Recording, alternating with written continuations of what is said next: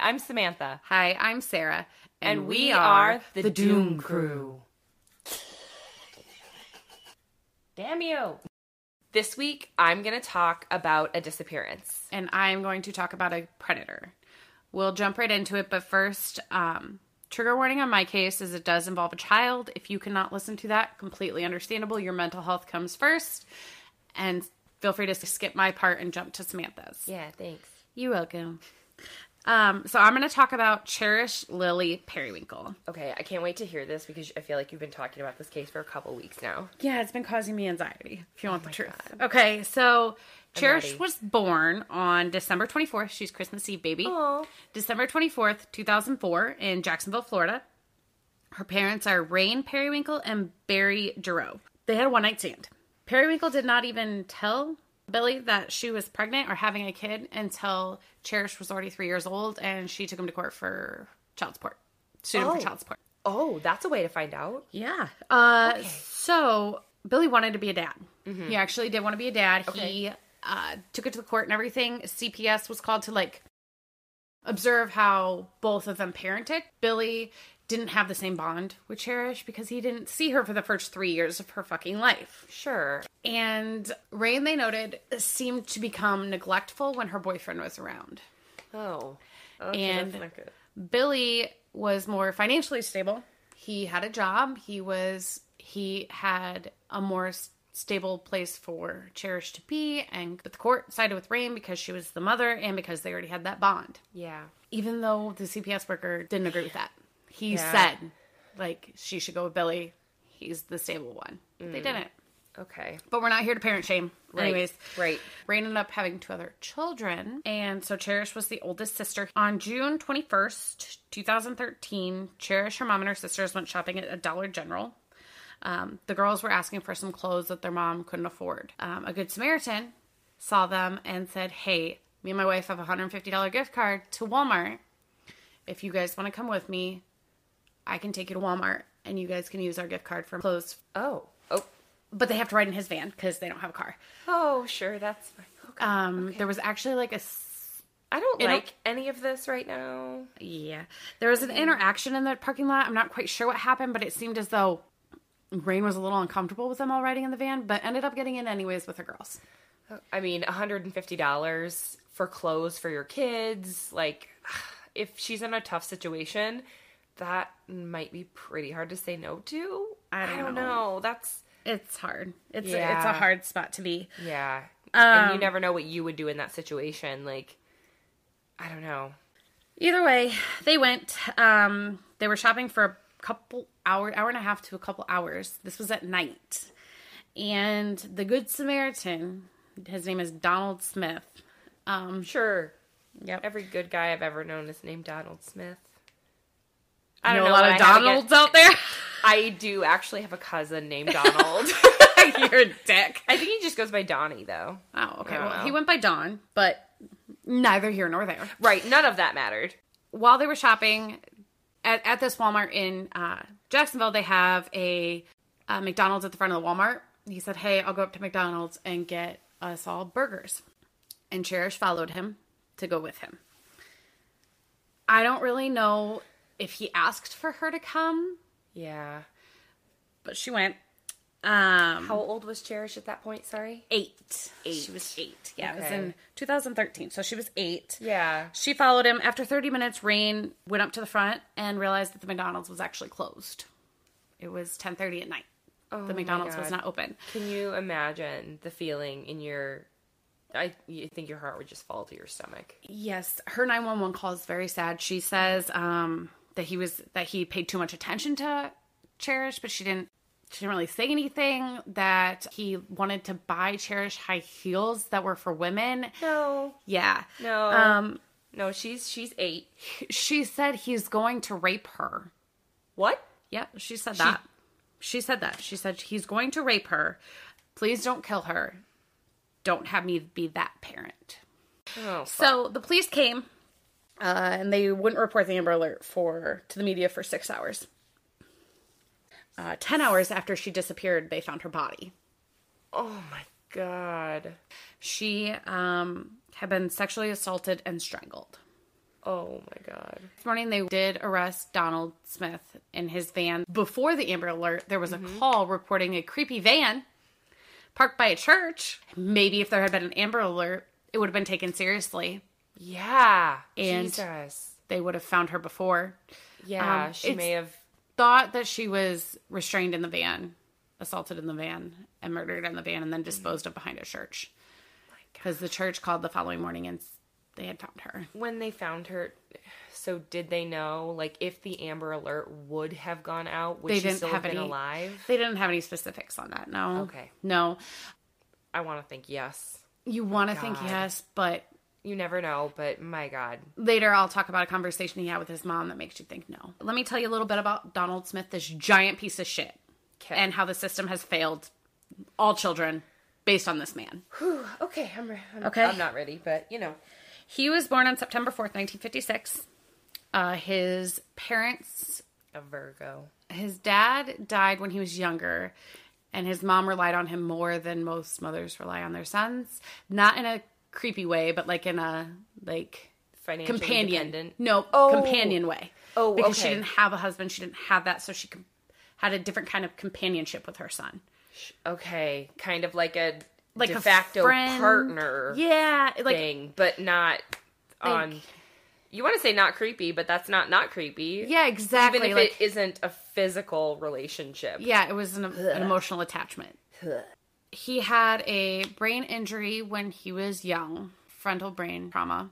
Great. This is going great places. We all know. He's an amazing man. He was sexually abused by uh, city neighborhood kids. So yeah, he didn't have the greatest childhood. His mom loved him a lot, and she defended defends him to this day. I don't know if she's still alive, but she was alive in 2013. She was still defending him. So doesn't believe that her son could do this.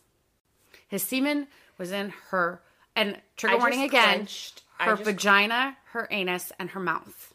Oh my god. That This poor little baby. girl. So That's kind of like heartbreaking. fuck his mom. Like I'm sorry, fuck his mom. Wow. That's it's just Yeah. So I can't with that.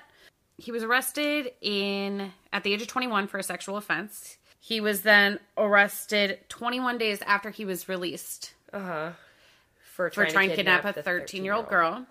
Okay. Um, this girl, he tried to get her to go into his car. She refused. She ran to a friend's house.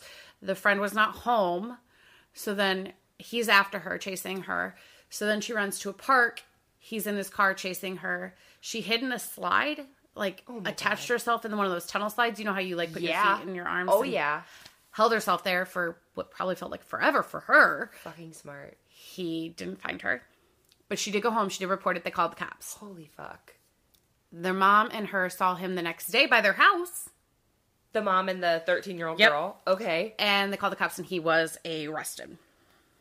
Okay, so it's 22 days after he's gotten out of prison. He's back, or in jail, whatever. He's now back in custody for a second type of offense that feels, I don't know, pretty fucking risky. And can I just take a gander at what he might get for jail time? I don't actually have that jail time. Oh, I don't. I couldn't find it. damn. But I can tell you that he was released and then in 1992 he was arrested for trying to lure two teenage girls into his car. How old would he have been in 92? He was born in 56. Oh, shit. So way later. Yeah. Okay. Before he was released for that, it was recommended for civil commitment. What that is, and I had never heard of this before, but Yeah. what that is is that um, he couldn't be released until he was quote unquote cured, but it fell through the judicial s- cracks. Cured of what? Pedophilia. It's oh, it's they yeah. Okay. Yep. Uh huh. Okay, we're moving on past that. Yeah, Mm-hmm, that's that makes sense. And like I said, shocker, it fell through the cracks. Yeah. In 1999, right before release, he was flagged as likely to be reoffend and be extremely dangerous in the future. And only 1%, 1% of all predators and sex offenders get such a recommendation. 1%. I feel like that number should be higher. I well, I agree. But, But also only 1% get that and he did. yeah, and then he was sent to a civil commitment facility after he was released. But in order to keep someone there, a jury has to unanimously vote to have them be forced to be in such a facility until, like I said, cured. But for some reason, the jury never saw his case. What? So he did some treatment, but he was released in 2002. Oh my god. In 2003, This isn't even that long ago when like No. this is how it worked and potentially It still still, probably does. does. Yeah. Yeah. Potentially this is exactly how it works now. Um, oh fuck. he was arrested for a non-sex crime in 2003 for two and a half years. Something about selling something. I don't know. I didn't do too much research into that. He's just a giant piece of shit. Yeah. After two and a half years there, he was arrested again. I'm not done with this piece of shit. he was arrested again in 2009. And get this, okay? It's for posing as a Department of Children and Families worker to make an obscene call to a young child. so he called this ch- family and he pretended to be a worker, stating that charges had been filed claiming that this girl was abused and he needed to talk to her over the phone. Over the phone, he asked her inappropriate questions about like I think her bra or something. It was oh very uncomfortable. He then asked to meet. The parents did not show up. But the police did, and he was arrested. But wait, he pled to a guilty to a misdemeanor charge. He only served 14 months for doing this. Because it was a misdemeanor and it wasn't a felony, he wasn't reevaluated as an offender. My god. Okay. And then 2013, shortly after he was released, because he was in 2009, served 14 months. And he met her and murdered her the same, Same day. day. Same day. He, Okay. oh, so he met her at a, um, like I said, at the Dollar General, and then took her in his van. To Walmart with her mom and siblings, and then when they went up to go get hamburgers, he took her. Yes, the last video shown of her was at 10:39 at Walmart. Video footage of her leaving Walmart with him. During the trial, the girl that that tr- he tried to abduct at 13, mm-hmm. as obviously now an adult, came on the stand. She was crying, explaining her experience, and I just can't imagine that fear, hiding in a slide for your life. Because hiding and feeling safe to me is like curling up in a ball. But to be in that slide, you have to leave yourself vulnerable. You have to spread your limbs. Like to me, just the physicality of it is terrifying. Like if I'm scared, I want to be in a ball. Probably a weird thing to consider, but that's where I'm at. No, I get it. I Yeah. get it. It's your you you want to be You can't fetal protect position yourself. Yeah, Yes. you can't protect. During the trial, the medical examiner did ask for a five minute break because she started to cry when talking about the condition that she found. Oh my god, And once again, another trigger warning that's a medical professional. the skin was gone from her neck from how hard he had strangled her with a t shirt. She was oh, brutalized. this little baby. It pisses me off. Sorry. It gives Yeah, me anxiety. no. It makes me so angry. This is why I've been talking about it because Everything is me. clenching. Everything on me is clenching. Like if it can, it is. the defense asked jurors to think with facts and not emotions, but the jurors saw the photos. Um, Of her also, body. the facts are all so bad. How, Yeah. Are you? Well, here are the facts. Like, I won't repeat them all because, like, Jesus fucking Christ. But Yeah. I'm sorry. The facts alone. That's why I'm giving so many trigger warnings on this because this is Oh. the most disturbing case I've ever heard. Two psychiatrists came up and talked about his brain injury and talked about how it impacts his impulses, his immediate impulses. So, not uh-huh. saying he doesn't know right from wrong. You. Yeah, had to do a lot of things. It was not just a boom thing. No. You had a whole scheme. That wasn't just a sudden like, oh, maybe this is what I should do tonight. Hold please. Mm-hmm. I when you were telling me about the guy approaching them in Dollar General, didn't you say it was a man and his wife? he lied. He said his wife was like out in the car. He said like his wife had a gift card. They had a gift card, and his wife. I think he Oh. said his wife would meet them at Walmart or something. Oh. So he was just full of. Oh my god. Yeah, he lied to lure in because a woman is more likely to trust a woman. Yep. Women don't naturally trust Which men. not always true. It's not. There's lots of cases. We'll talk about some at another time. Lots of people are where sus. women are involved. Lots of people are sus. The jurors had to hear. The prosecution had a tape, a secret jailhouse tape, where you can hear Donald talking about children to another inmate. He said, "Do you see that there? She's got to be 12 or 13. That's my prime age. I wish I would have met her at Walmart." Shut the fuck up. Nope. And then I oh previously mentioned his mom. Yeah. In jailhouse videos, he blames Cherish for her murder. How? He schemes with his mother to make a fake mental illness and gloats about the rank among the world's most notorious criminals. All of this while he's got secret jailhouse videos. First, he boasts about the rape and the murder charges that he faces. He says it's probably one of the most explosive cases that's ever come out of Jacksonville. This is bigger than that. This is bigger than all of that. This has got every major component in the system. You have kidnapping, you have death, you have rape of a child. This is explosive material to the max. Casey Anthony didn't have all of that.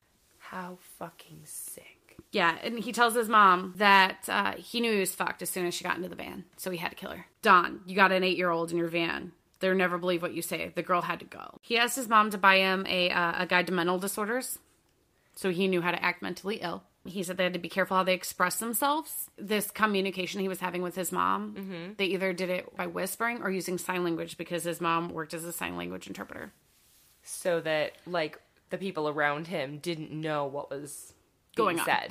Yeah, he even acknowledged that even if he got off as mentally ill, mm-hmm. he still wasn't going home. But a psychiatric ward was better than staying there because he would be treated like a human. He said he was worried about going to prison because I'd rather go to death row because I'm going to die anyway. Prison is going to kill me. At least on death row, they just give me a shot and I'll just go to sleep. I'll never know in prison when it's go- coming. It's going to be violent, violent, and I may not even die. I could be crippled, have my eye poked out, or raped.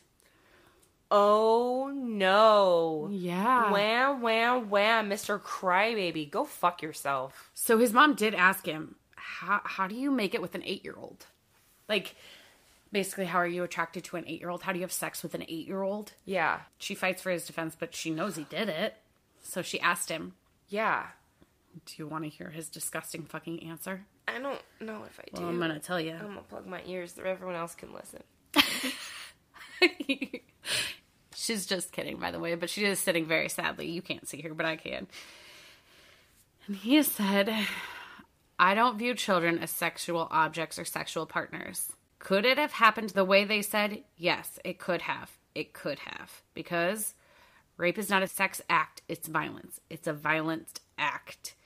Exposing yourself is sex. Touching, that's sex. Rape, that's not about sex. It's about violence. At that point, I was so psychotic. I was so extremely violent. So this piece of shit, anyways, did get sentenced. He's on death row. He tried to appeal with the Supreme Court. They refused to hear his case. Seems to be like the only time I agree with the Supreme Court this year. Great.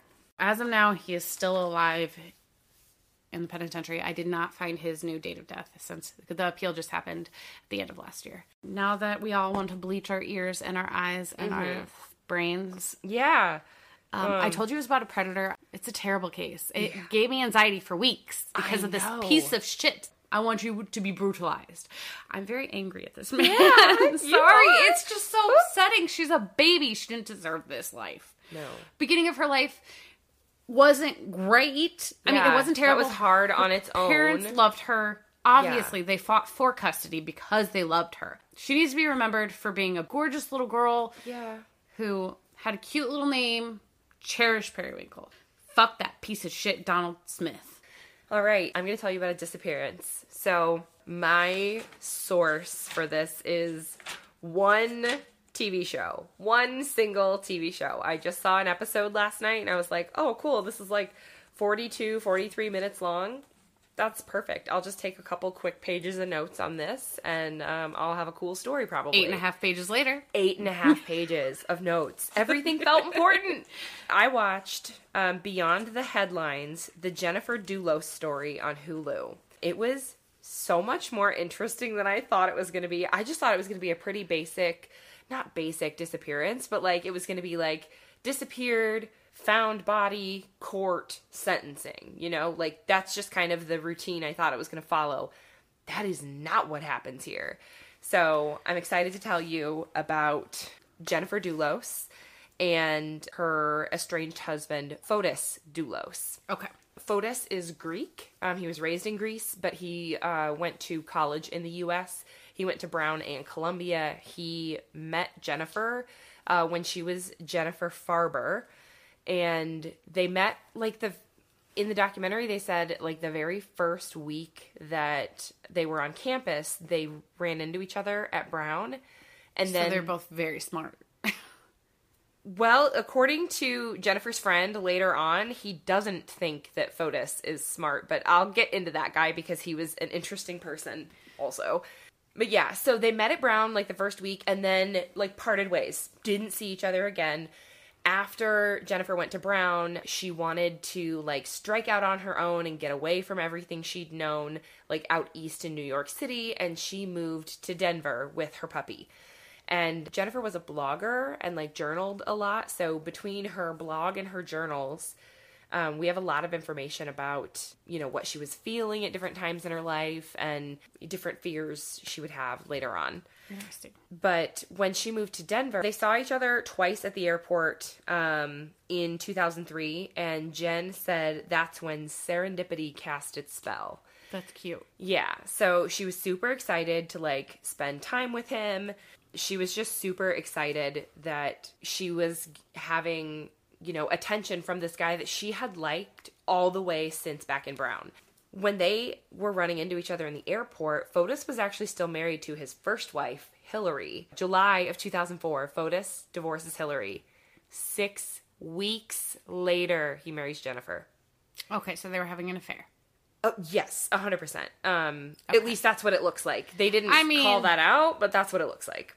I mean, six So- weeks is really quick to marry someone if you're not Yeah. already intimate. But like they apparently felt like they were soulmates and just like meant to Destined. be yeah, like meant to be together, which is super funny because Fotis later has those same type of feelings for another lady, but we'll get there. Jennifer and Fotis actually moved out to Connecticut from New York City. So they moved to Connecticut because Fotis started a business where he was building um, these like multi-million dollar homes. Like oh, we're talking like one, two, three million, not like, you know, 15, 25. But so That's still still a lot of money. Very expensive homes, but not like ultra rich Hamptons type shit. Okay. Um So we're talking not spellings, we're talking more like Right, not spellings, not Martha Stewart, and not even like Taylor Swift's mansion in Rhode Island. Not that. More like, you know, Your the doctor. houses in the neighborhood across the street. Okay. Probably. Whatever. In any case, um, they moved to, Con- to Connecticut, and Jennifer was thrilled about like having the American dream of like a yard, a big home, filling it with children. Like she had always had this idea when she was in Colorado. She really wanted to be um, she wanted to build a nuclear family. So she wanted children around her and to really build that system. And she was getting kind of sad when it wasn't really happening with people and then Fotis came along. So that that's kind of her friend recounted that she had always been very family centric and really wanted kids.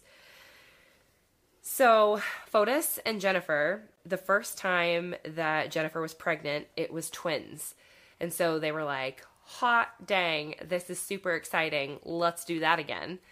And in close succession, they have another set of twins. No, thank you. And then, No. yeah, I know. At this point, I'd be like, no more pregnancies. Apparently, I'm on duplicate mode.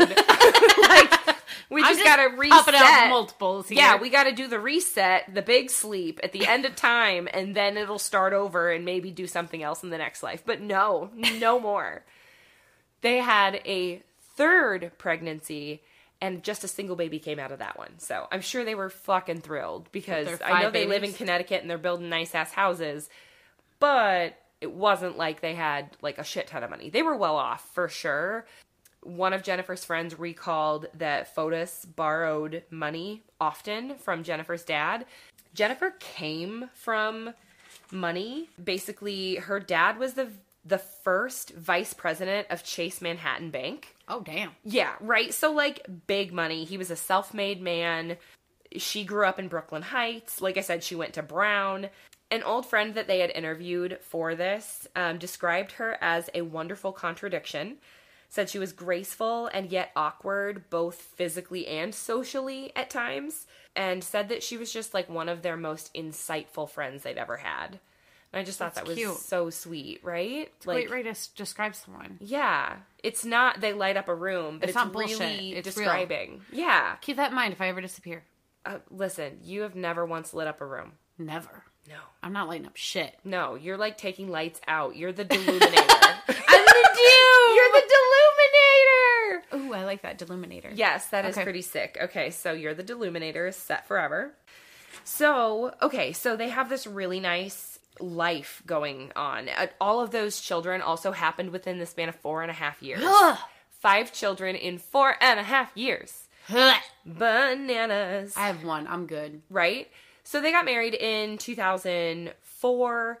Um, and then in 2019, May 24th of 2019, at 8 o'clock in the morning, Jennifer drops her children off at the New Canaan, Connecticut Country School.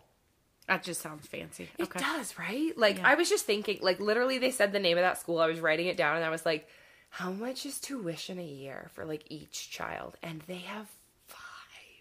Because, like, at this point, if they had them soon, let's say, presumably, they had them, those children, within the first six years of their marriage, they're born by 2010.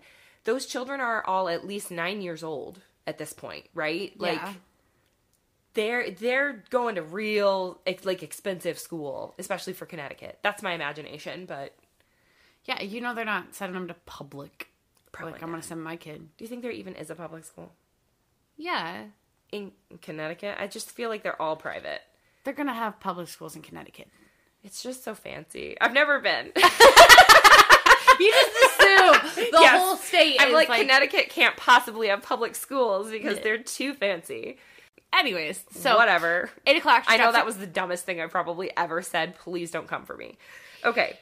Um, so then at 8:05 a.m., she is last seen at home driving into her garage. Okay. Her home is at 69 Welles Lane in New Canaan, Connecticut. And this house is huge. I haven't looked at the pictures um like you're doing right now, but um Um, I am looking at it, I saw it on the show. How nice. and um, we live in hovels. we live in hovels. We might as well live in hobbit holes. But hobbit holes are kind of cool. I mean, they are cool, but they're not this cool. Probably not. So yeah, so It's for sale. she oh No, that was 2019. I lied. Oh. Take it back. oh that was well 2019 because this happened in 2019. Oh, Oh, that's November so of bad. 2019. Yeah, November. this happened in May. Well, I mean, they gonna have waited seven months before they listed it for 1.6 million dollars. Wow. Okay. Anyways, go ahead. Okay. Um, so she was last seen driving into her garage at 8:05 a.m. Throughout the day, so Jennifer's nanny took kids to dentist appointments in New York City. I don't know how many of the children, if it was all of them, if it was two of them, four or five, no clue. So Jennifer's nanny took the kids to the dentist in New York City, and Jennifer was supposed to meet them. She didn't show up to the dentist appointments. So the nanny texted Jennifer's friend and just said, Hey, I haven't been able to get a hold of Jennifer and she didn't show up to the dentist appointments. Have you talked to her today? And the friend was like, um, actually, no, I haven't talked to her today. Um, and so then the nanny called the police. Uh, what had happened was that she and Fotis didn't live together anymore. Oh, okay. I was like, why didn't she call? Correct, Baby right? Because you would think that baby Husband. daddy, Fotis, Husband, yes. The reason she didn't call Fotis is because Jennifer had actually moved out from Fotis in 2017. So on June 19th of 2017, Jennifer took the kids and I guess told Fotis that they were going into the city, but actually they were moving out and moving into their new home. The home on Welles or different? Yes, the okay. home on Welles. Okay. Yes, so that that one is in New Canaan, Connecticut. Before and Fotis still at the time in 2019 lived in Farmington, Connecticut. Okay. So it it appears to be a few hours away, like 2 to 3 hours based on some travel times they quote later. So it's a couple hours away. But um, Fotis called 911 on that day because he was he basically said like my wife took the kids into the city and they haven't returned because she just told him that she was taking the kids into the city and they just didn't come back. Like she just took them and left. So Depends on um, the situation. yeah, so all the kids were over there. The reason for moving out is because um, Fotis had uh, started having some red flags. When he would get frustrated and upset, he would like unload verbally at Jennifer, like just screaming and yelling at her for the friend said minutes at a time. Like I can't stand if someone yells at me for 5 seconds, I'll cry. Um so I can't imagine getting screamed at for that long. Like I I would be a ball on the floor. Like couldn't handle it. He was emotionally, verbally, and psychologically abusive to Jennifer, and they never mentioned whether he did that to the children. So I do not know if But he being doing that in front of the children is enough to be abusive. Right, for Yeah. sure. Fotis started traveling more, which felt odd to me because, as I mentioned, he builds homes. And, like, I just assumed, I mean, I guess, yeah, you can build homes anywhere, but it just kind of sounded like he was building homes, like, fairly locally from the sounds of things. So, So, he had a side piece, what you're saying. yes, he absolutely did. Jennifer initially was staying for the kids, but eventually she thought that he was cheating, so she left. The side piece was what She was not wrong. Uh, Fotis started seeing a woman named Michelle Troconis, and um, they both. This is the woman that he says just really completed his life. Okay. Okay. Um, they both really liked water skiing. Oh, okay. Yeah, she competed in competitions around the world, and Fotis made those competitions a major part of his life, said the documentary. Oh, so that's why he was leaving. Yeah, yeah. So he was just like globetrotting with his father in law's money to see his side piece. Well, his wife stayed at home taking care of their five kids. Just you wait. Jennifer wanted to file for divorce. Fotis refused. Of course he did. He wanted Jennifer to care for their children while he and Michelle, who has her own child, become their own little family. I'm But not he wanted to say, but he wanted to stay married. correct. Fuck off, sir. Correct. Fuck off. Yep. Um, Jennifer at some point learned that Fotis had acquired a gun. Oh, She did not know why necessarily. Um, it scared her though that potentially her children could be in danger because there was a gun in the house. So she made a plan to take the children and leave um, to safely be able to file for divorce. That's when she moved to New Canaan. That's why she moved to New Canaan. So back to the day of, Jennifer's nanny called the police at 6:59 p.m. So the last time she was seen alive was 8:05 a.m. At 6:59 p.m., police search Jennifer's home and they find evidence of a physical assault in the garage. There are blood stains, spatter, and evidence of a cleanup attempt. At 8:10 p.m., they locate Jennifer's Chevy Suburban. Um, it is backed up against a tree. It is in reverse, and it's near Waveney Park, still in Connecticut. There's no keys in the car, and there's an apparent, as they said, blood-like substance on the whole passenger side of the vehicle. suspicious. Just a little, just a little suspicious. So strange husband, definitely. well, That's where I'm going. It's always my guess. they said at this point they knew foul play was obviously suspected. Shut out. They didn't say that. Yes, they did. It's what I wrote down. Foul play, obviously suspected. no. Yeah. No. Uh huh. Uh huh. Yeah. All right. So they found the car. They talked to the nanny. The nanny confirmed that Fotis was physically threatening to Jennifer at times. Um, she had witnessed an event where Fotis like chased Jennifer down the hallway. Um, and like Jennifer was obviously like in terror. It wasn't like chasing each other for fun, like, you know, some cutesy whatever. When Jennifer filed for divorce, she also filed for a restraining order. She was denied that restraining order because she had no proof of physical abuse. The divorce case went on for a long time. Um, the kids were not allowed to be around Michelle, who was Fotis's new girlfriend, remember? Fotis broke that agreement um, and asked his kids to lie about seeing Michelle. So, like, he did bring his kids around Michelle and then asked his kids to lie to their mother about it. That's Um, the best. Yeah, so uh, right here, what I wrote was don't be fucking stupid. Um, kids have big mouths. But also, like, don't be fucking stupid. It's a court order. And don't ask your kids to lie. Yeah, like, all of these things are so fucked up. Like, I hate when people involve children. Yeah. Like you don't you didn't need to like it it's w- only while you're seeing your children that you can't be around your girlfriend like you really can't separate that for just a, a couple of days. Like, how often, even if he had them for half the week, your children are not more important than seeing your girlfriend. Like, just wait until your court order's over. Once your divorce is done, they can't force you to keep the kids away. Like, just get it over with. How about you just finish it out and stop trying to stay married? Yeah. Yeah, just stop. Because you're the one who wants to stay married, but then also have this other family. Like, no. Whatever. Sorry. He's the worst. Um, Fotis actually lost shared custody because he broke the original order about not bringing the children around Michelle. So now he was only allowed supervised supervised visitations. He was devastated at the loss of custody. His lawyer said he talked about his kids all the time and like was always sharing like photos and videos of them and it just seemed like his kids were his entire world. Like he really loved his kids. Uh-huh. Although he was quoted as saying, "What kind of mother would take her kids from their father?" and like probably the one. ones that endanger their safety. I, you know, just thoughts.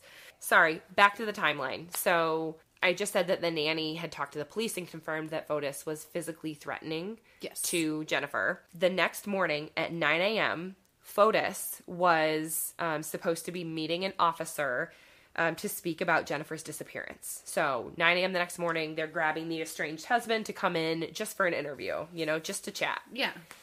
He showed up at 2:47 p.m., almost almost 6 hours late. Did he have his lawyer? with an attorney. I knew it. I knew it. It is such a double edged sword. It is such a double edged sword because here's the thing.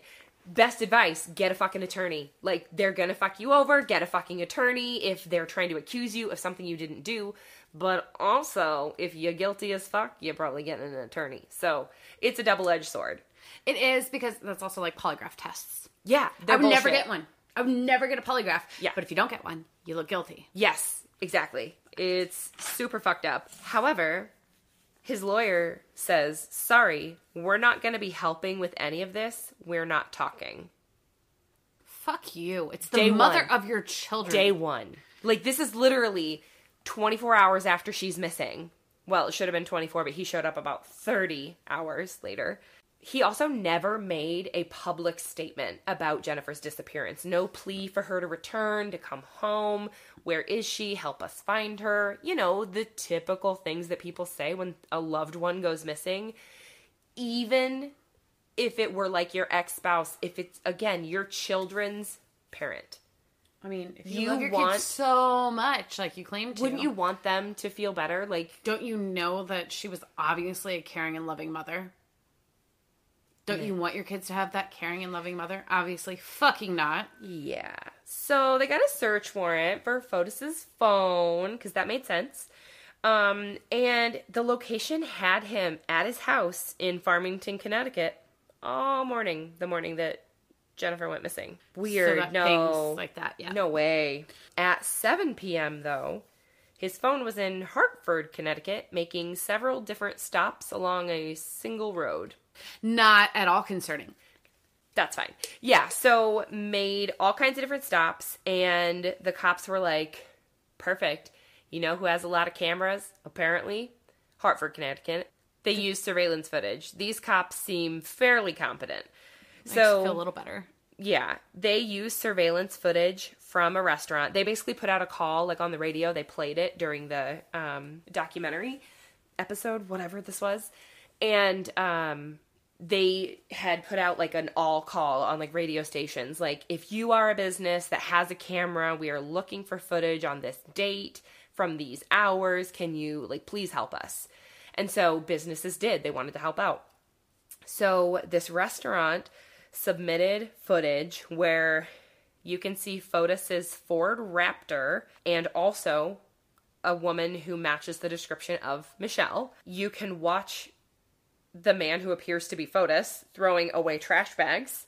He also leaves a car floor mat next to like a gas station building. When police went to the trash can, he had thrown away 38 inch zip ties, bloody clothes, cleanup materials, including like sponges and stuff, and it was all blood soaked.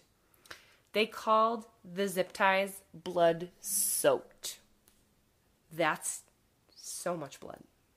And they'd already found blood all down the side of that vehicle, remember? Oh like my so much blood. I said there was a, a car mat, a floor mat. There was one missing from Jennifer's car. Don't worry about that. Don't I'm worry sure it was nothing. Sure, there was no DNA of you on there that you were worried about, and that's why you got rid of it. Yeah. Sure, that's not why you disposed of it. Yeah. At this Total point, chill. the episode says it's obvious now that this was a murder. Now there's enough blood for it to be a murder and not just suspicious. Okay. The blood was tested. It's confirmed it was Jennifer's. Michelle and Fotis were both charged with tampering with evidence and hindering prosecution. Both pled not guilty.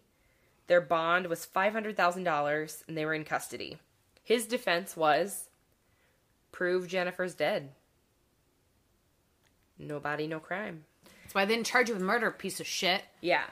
So here's how they started putting pieces together because that those first charges they ended up getting off on. There's more. Oh my god. Yep. Please tell me they're in jail. Okay, go. I need to. So turns out Fotis had 3 vehicles. So they were like, "Okay, we got to pin this on him somehow. We need new evidence." So they went searching. He had the Raptor that we saw in the video. He had a Jeep and he had the Suburban that Jennifer drove. There was also, though, on surveillance footage, a red truck at his home the day um, of the disappearance on May 24th. And they looked into it. It turns out that truck belonged to a coworker. The coworker had left it there. The coworker went to pick it up at some point during the day on May 24th. Truck was gone. No truck. Not suspicious. Yep. That coworker's first name is Powell. So Powell lent the truck to Fotis.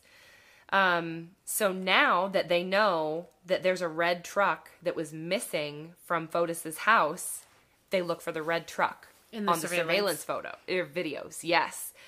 So they find the following records at at 4:20 a.m. Fotis's phone alarm goes off. At 5:22 a.m., and they know that just from having his phone, he had an alarm set that did go off and he turned off at 4:20 in the morning on May 24th. So cool what phones record. Right? Everything. Just, they're just a little black box. Yes. Yes. Please destroy mine if I ever die. Thank you. Erase my history. Go ahead. Absolutely. My no, Um, my Kindle history, not my web history. Oh, no? Your my Kindle? history of my book. ashamed of that. Can I just have it? Yeah, that works. Thanks. That's I'll remember you that way. Okay. Um, at 5:22 a.m., the red truck was spotted on the Merritt Parkway, heading from Farmington, Connecticut, toward New Canaan. At 7:10 a.m., the red truck arrives in New Canaan, Connecticut. At 7:40 a.m., the red truck is caught on a school bus camera uh, near Waveney Park, which, if you'll remember, is the where- park where they found Jennifer's vehicle later. The state's theory on all of this is that he had parked at Waveney Park and then he biked to Jennifer's house. Met her in the garage when she returned home at 8:05 a.m. Um, and then, of course, they had a struggle, and he most likely killed her there at the house because they found the blood, the splatter, the cleanup, and there's blood on the suburban. So the theory is then that he puts Jennifer's body into the back of the suburban sometime in between 8:05 and 10:25. Um, at 10:25, they believe that's when he went to Waveney Park and put her body in the red truck because when Fotis returned the truck, he insisted that Powell take out the seats and replace them. He did. Powell did. He took out the seats and replaced them. Did he keep the old seats? He kept them. Yes, Powell. Yes, right? Seriously, if someone ever was like borrowed my vehicle And then they came back and were insisted I change out my seats for something, fuck yeah, I'd keep those. I'd bag them immediately. you bag and tag. bag and tag, call 911. That's the one time when I'm like, I need the police. Please come get what is most definitely, Definitely. murder evidence. Like, Some kind of evidence. yeah, Y'all this need is it. fucked up. So, Keep it. You don't know what you need it for. I don't know what you need it for, but you need it. yeah, guess what was on the seats? Jennifer. Spot like blood. Not obviously not Jennifer. Obviously, fuck off. Oh Obviously not Jennifer. She Jennifer's was chilling body. there. But like her blood. Yes. I also wrote here um, if Sarah doesn't say Jennifer's blood, we're fighting. yes. I did it. So Yeah, well, you kind of did. Yeah. So Fotis and Michelle are arrested again with charges of tampering related to the red truck. So they have camera evidence of that red truck being in um, New Canaan, right? So at 11:09 a.m., the red truck is spotted back on Merritt Parkway, this time going from New Canaan toward Farmington. We're almost there. At 1:30 p.m., the red truck was back at home at Fotis's house. All of this on is on camera except what happened to Jennifer's body. what happened to her body? We don't know. You still don't know? They don't know?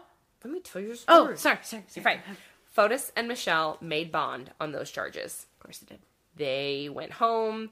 Fotis was living as a free man, but he couldn't see his kids, seeing how he was charged with their mother's murder. Well, yeah, that's not real chill. Yeah. Most courts aren't like, you know what? Actually, you know what? Courts might be like, here's a kid. You killed their mom, but here's a kid. 'Cause- I mean, in your case, I think they would have. Correct. Um, so he was ordered. He had to stay hundred yards away from his kids. No contact. Um, like they they showed this part in court, and they were like, no letters, no phone calls, no nothing. You cannot contact them whatsoever.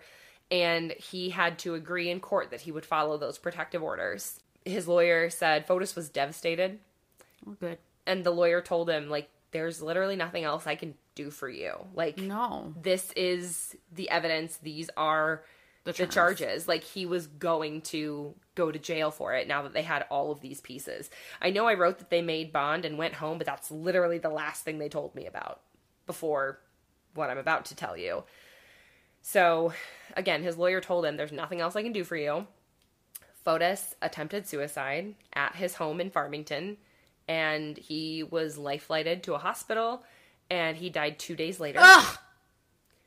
So he took a lot of answers with him. Now, Michelle has still pleaded not guilty. She, uh, we're not sure yet if her case is going to go to trial. Um, her family is standing by her that she had nothing to do with the murder, which, for all we know, could be true. The only place she is seen on camera is after the fact when he's disposing of things. And from the video they showed, it doesn't appear that she's disposing of anything. So I think they're saying not guilty on whatever charges. I don't know what her charges are. I'm sorry, it wasn't in there. Well, they're not going to be able to prove anything without him. Depends on if she talks. If she talks and talks about it being his, like I I don't know. I have no clue. I mean, there is a possibility she doesn't didn't know. yeah, there's a possibility that she didn't know what was going on. We Did don't they- know. Do do you know? You might not know. Do, do you know? Did they do anything while they were at that in that town where they were disposing? Were they did- were they Oh, in there f- Hartford? Yeah, were they there for any other reason? Uh, That wasn't touched on. So I'm not sure. If for some other reason it has, if they were there for some other reason, like I don't know, doing something together as a couple, Yeah, going to Maybe- a trivia night. maybe she didn't know. Yeah. But Like if they never go to Hartford and they just randomly did and stopped by some weird gas station and tossed some stuff out beside and threw some stuff away like a few hours from home and then went back. then I feel like I would have some questions. Vishnu. Yeah. If that's the case, but we Yeah. we don't know. Yeah. I have no clue. I mean, we know that he was physically um or I'm sorry, that he was like Abusive. yeah, very verbally abusive to Jennifer. There's no saying he wasn't like that with Michelle as well. He could have been very controlling over her. I mean, We don't know. we don't know and all of these charges against her are alleged so we we don't know her role in it um and again we don't even know if it's going to go to trial so yeah. not sure what's going on but i wanted to end on jennifer's story with a quote from one of her friends again said that Jennifer was absolutely one of a kind, the best kind of friend one could hope for, the most loyal, thoughtful, fiercely funny, loving person. That's really sweet. Yeah. So you remember that she also filed a restraining order and it was denied. Yes. So, um, State Senator Alex Kasser is working to change the legal definition of domestic abuse. and expand it to include a history of emotional, psychological, and financial abuse. Jennifer's law passed the Connecticut State Senate and is now awaiting a vote from the House. They gave me goosebumps. Yep.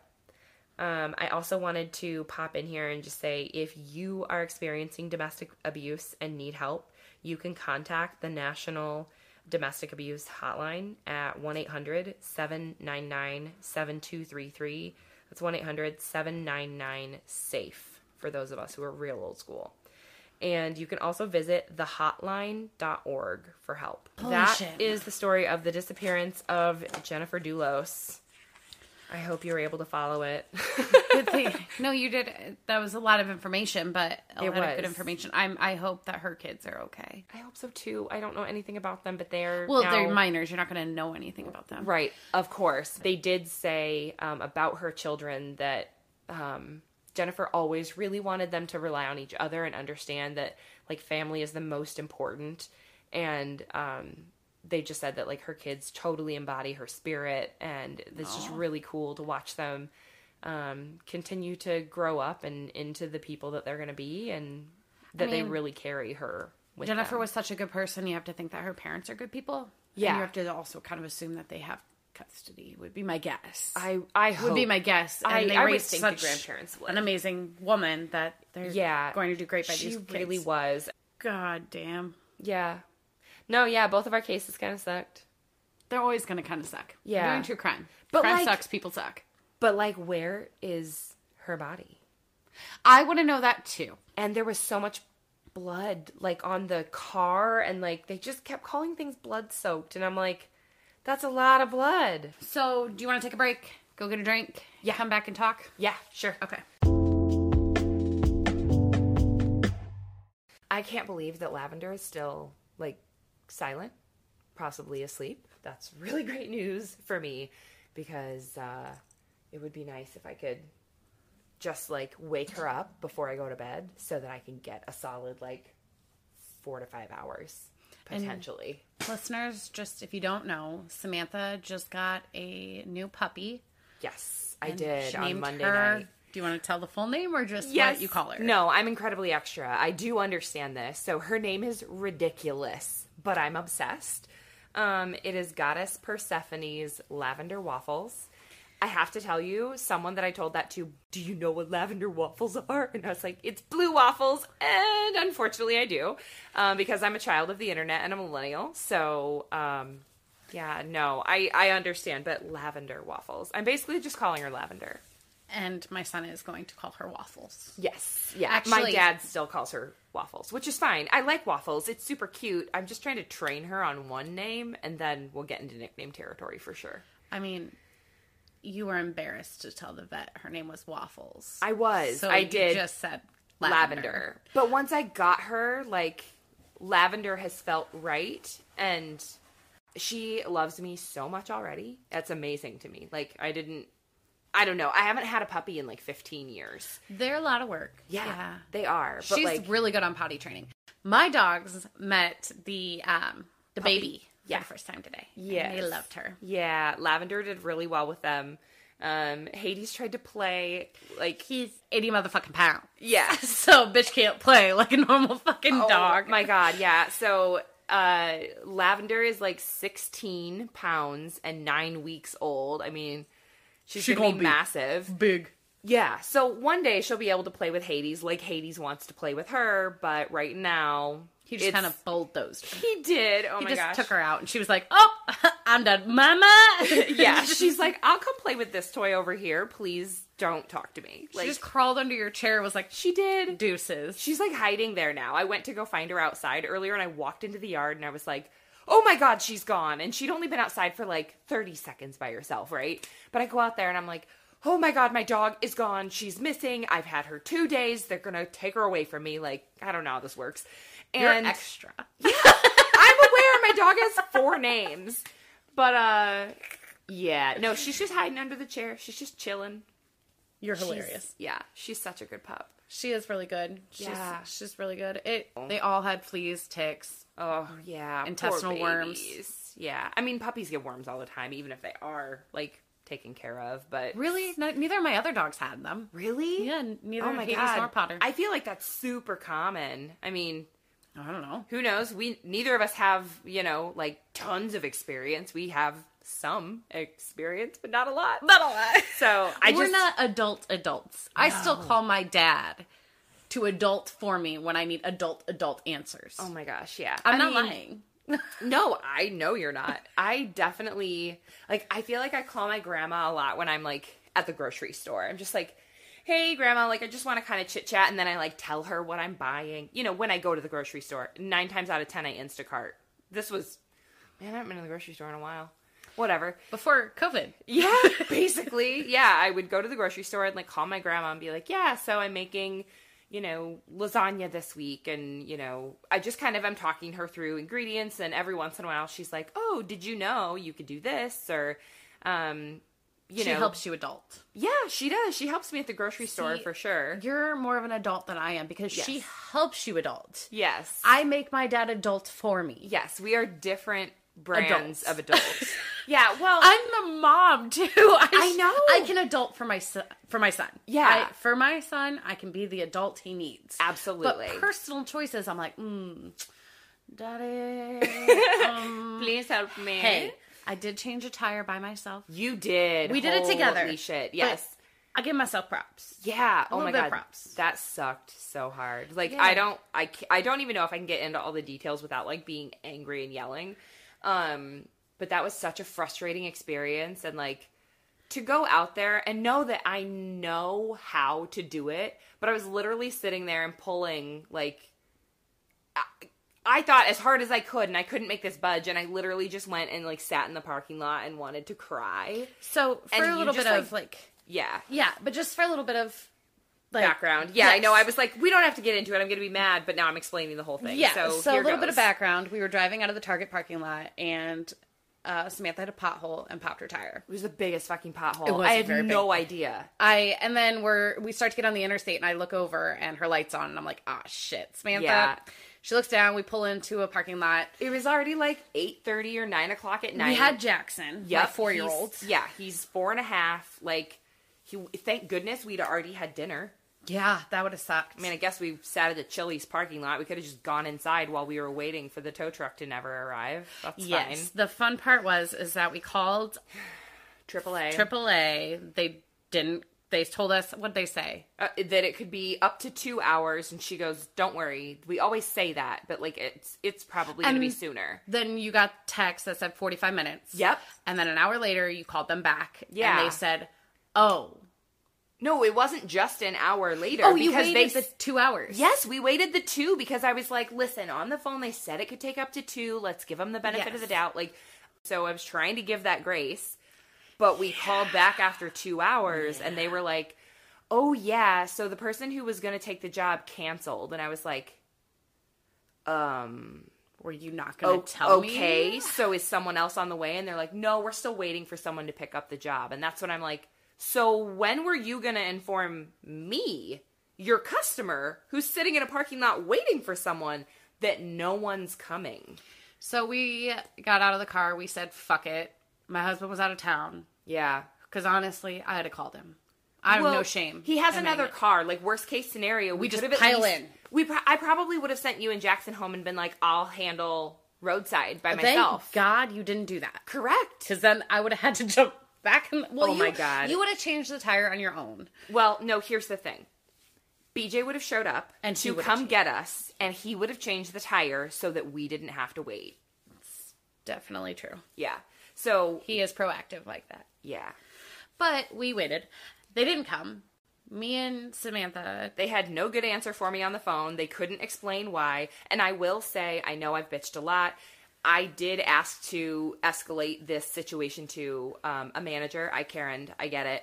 But I was upset that like no one had contacted me. It had been two hours. We had a toddler in the car.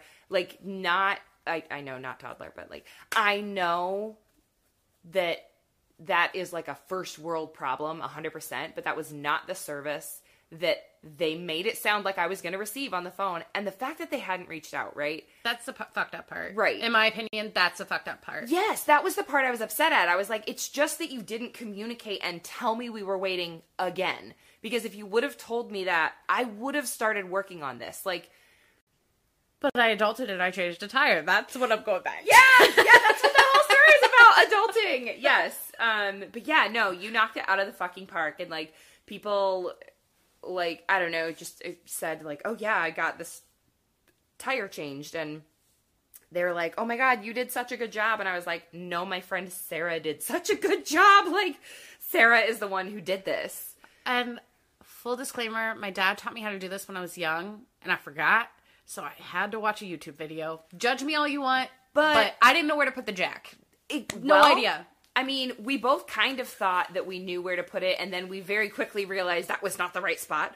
So, you know, did some research, and man, YouTube's there for you, Yeah, right. Like, dude. YouTube. I who knew that there were notches under the. I didn't know, Right? But then I felt and I was like, oh, that's that's right. As you're laying in the parking lot, feeling just defeated as fuck at that point. Yeah, I literally laid down and was like, I'm going to fucking cry. I'm so frustrated. well, it was like, eleven o'clock at that point. yeah, It was late.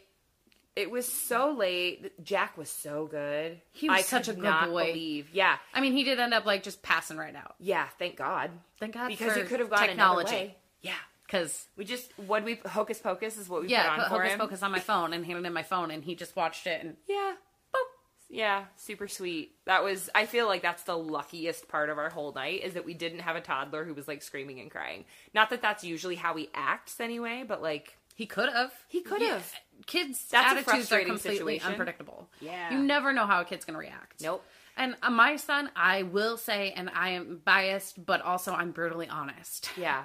He is. He's a good fucking kid. He his heart is made of gold. Like Yes, I don't know where he gets that. I'm just kidding. It's from his daddy. I was like, it's not you. No, it's clear. his daddy. No, no, his no.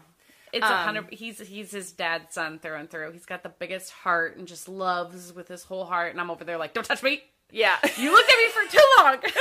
and my kid's like, hug to all Right? these strangers, and I'm like, oh, could we not try Yeah. and hug fucking people on the street, please? Yeah, my favorite is when we're in like Walmart or something and he just turns to a stranger and goes, "Do you know my name?" and I try to explain to him, uh, "No, honey, they don't know your name. They're a stranger." And he just goes, "My name's Jackson." And I'm like, "That's not our answer." He not- gives his full name. It's not just his first name. He gives his full name. and then he starts spelling it. He's yes, so sweet. he does. He's like J A C. Stop it. Stop it. We all can spell your name in our sleep. Not that we couldn't before, but like the amount you repeat it, we've got it. He's a lot, So- but I love him so much. I mean, every day that he does not see me, I feel like I get a voice message from either your phone or BJ's phone that's Jackson telling me that he loves me and misses me and can't wait to see me. Yeah, he did it today while we were in McDonald's drive-through. Yeah, listen to this shit. It's so fucking cute. I love you and I miss you today. I I guess you have to one nap and the other nap and sleep No, you'll see her tomorrow night. Anyways, nap okay. So, what's next? nap. He's so cute. Well, here is a, another message from our biggest supporter, Yep, and smallest fan. my little man. Take it away, Jack. Thank you, listening to Sarah and Samantha. The To crew! Like and subscribe. Please leave a five star review. Thank you.